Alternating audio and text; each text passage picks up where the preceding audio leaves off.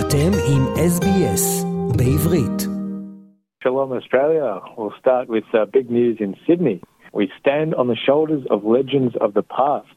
Hakoah President Stephen Lowy declared last Friday as construction of the club's White City project was officially launched by New South Wales Premier Dominic Perrottet. Two foundation stones for the new centre and a replica of the stone at the original Hakoah Club that was in Bondi were unveiled by the Premier as well as Stephen Lowy and his father, Sir Frank Lowy, who flew in from Israel especially for the event.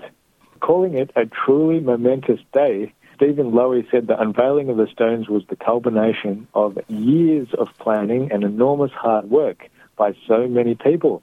It's been a Herculean effort, he said. Thanks to the enormous generosity of the community and with the ongoing support of the Australian and New South Wales governments, we are now underway. The centre is scheduled for completion in the first half of 2024.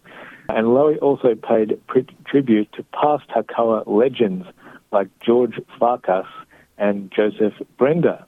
Without the hard work and the vision of previous generations, we would not be here today. Stephen Lowy added the new club, even before it's been built, has already sold more than 3,000 memberships, which underlines the community's excitement, he said. While the new Hakoah will be open to all, a genuinely community-wide asset, he said, I am proud that the Jewish community has contributed more than $75 million towards the project. The state government has also contributed $7.5 million to the project. And the Premier Perrottet said uh, it will make a difference for generations to come.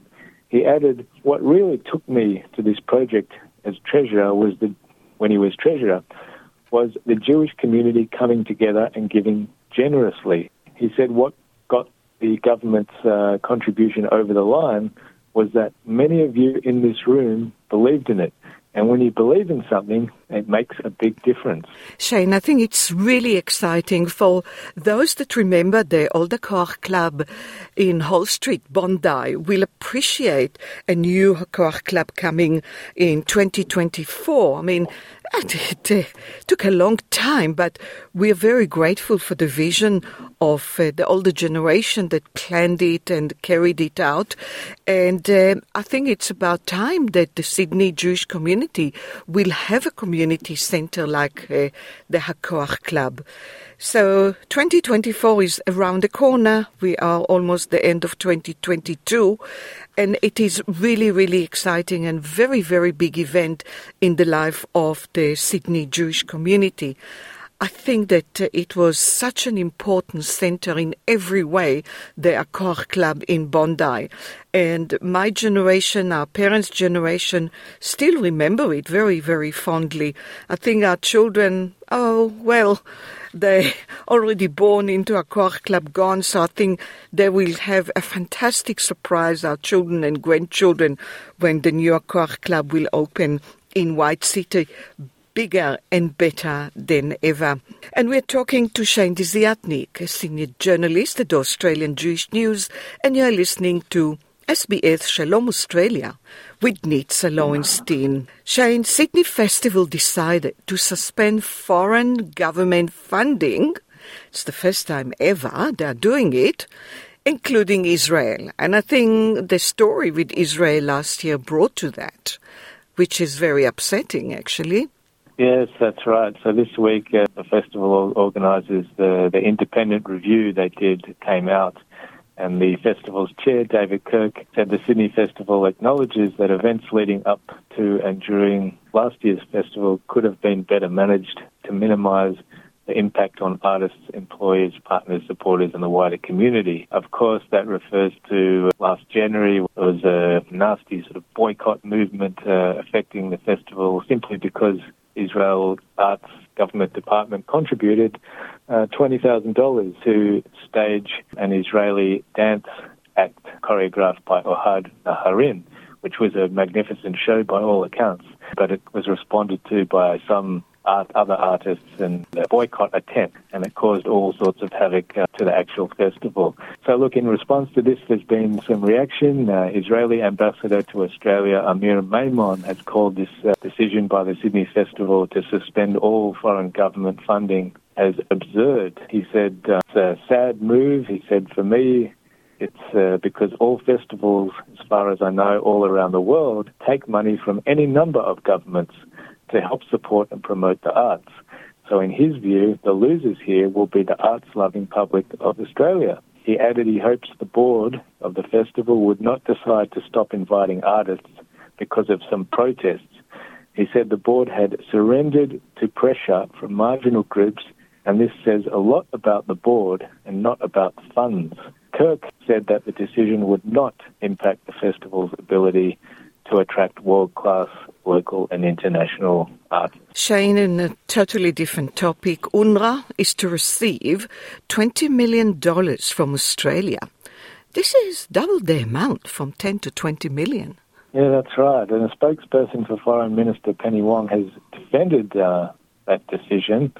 Of course, Israel has long argued for UNRWA's closure, claiming it perpetuates the Israeli Palestinian conflict by maintaining that Palestinians and their descendants are refugees and promoting a right of return to Israel rather than seeking resettlement as the UN High Commissioner for Refugees does for all other refugees. Critics have also pointed to anti Semitism that persists in its educational materials. Former Labor MP Michael Danby called Penny Wong's September 23rd announcement as, quote, PC crap and criticised her failure to mention the requirement for institutional reform as a condition of funding.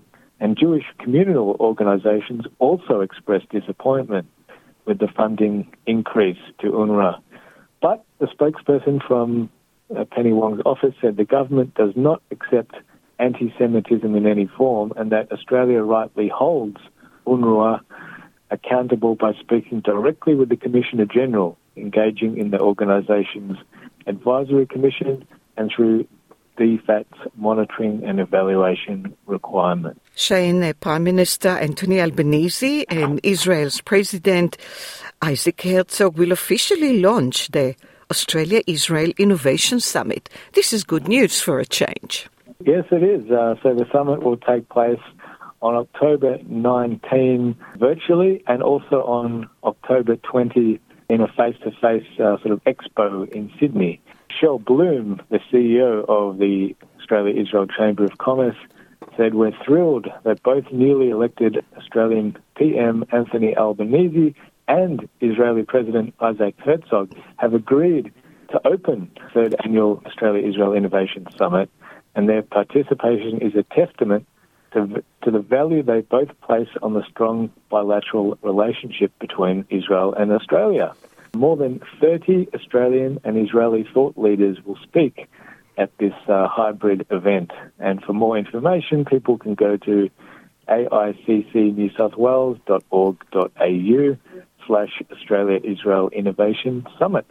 Shane, before we go, we have to wish you also Shana Tova and Sameach, but I wanted to let our listeners know about a, a very interesting footy match, junior teams, that happened in Melbourne last week. I think this is very exciting.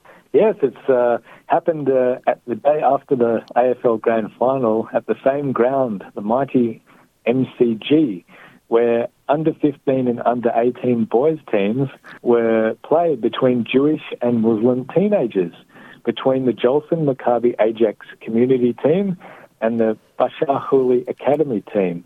And to to- toss the coin at the beginning of the match was none other than Israeli Ambassador Amir Maimon, who thoroughly enjoyed that moment. There was some lovely uh, friendships made before and after the match between the players. It finished one game all. It was amazing to see such a powerful way to unite uh, kids who might not, you know, ever get the chance to normally meet each other. To do so through a passion for playing Australian rules football, it was uh, just marvellous. Shane Desiatnik, a senior journalist at the Australian Jewish News. I'd like to take the opportunity wishing you Shana Tova, Chag Sameach, Gmar Chatima Tova. Yom Kippur is, Erev Yom Kippur is Erev Kol Nidrei, is Tuesday night, and also well over the fast. רוצים לשמוע עוד סיפורים?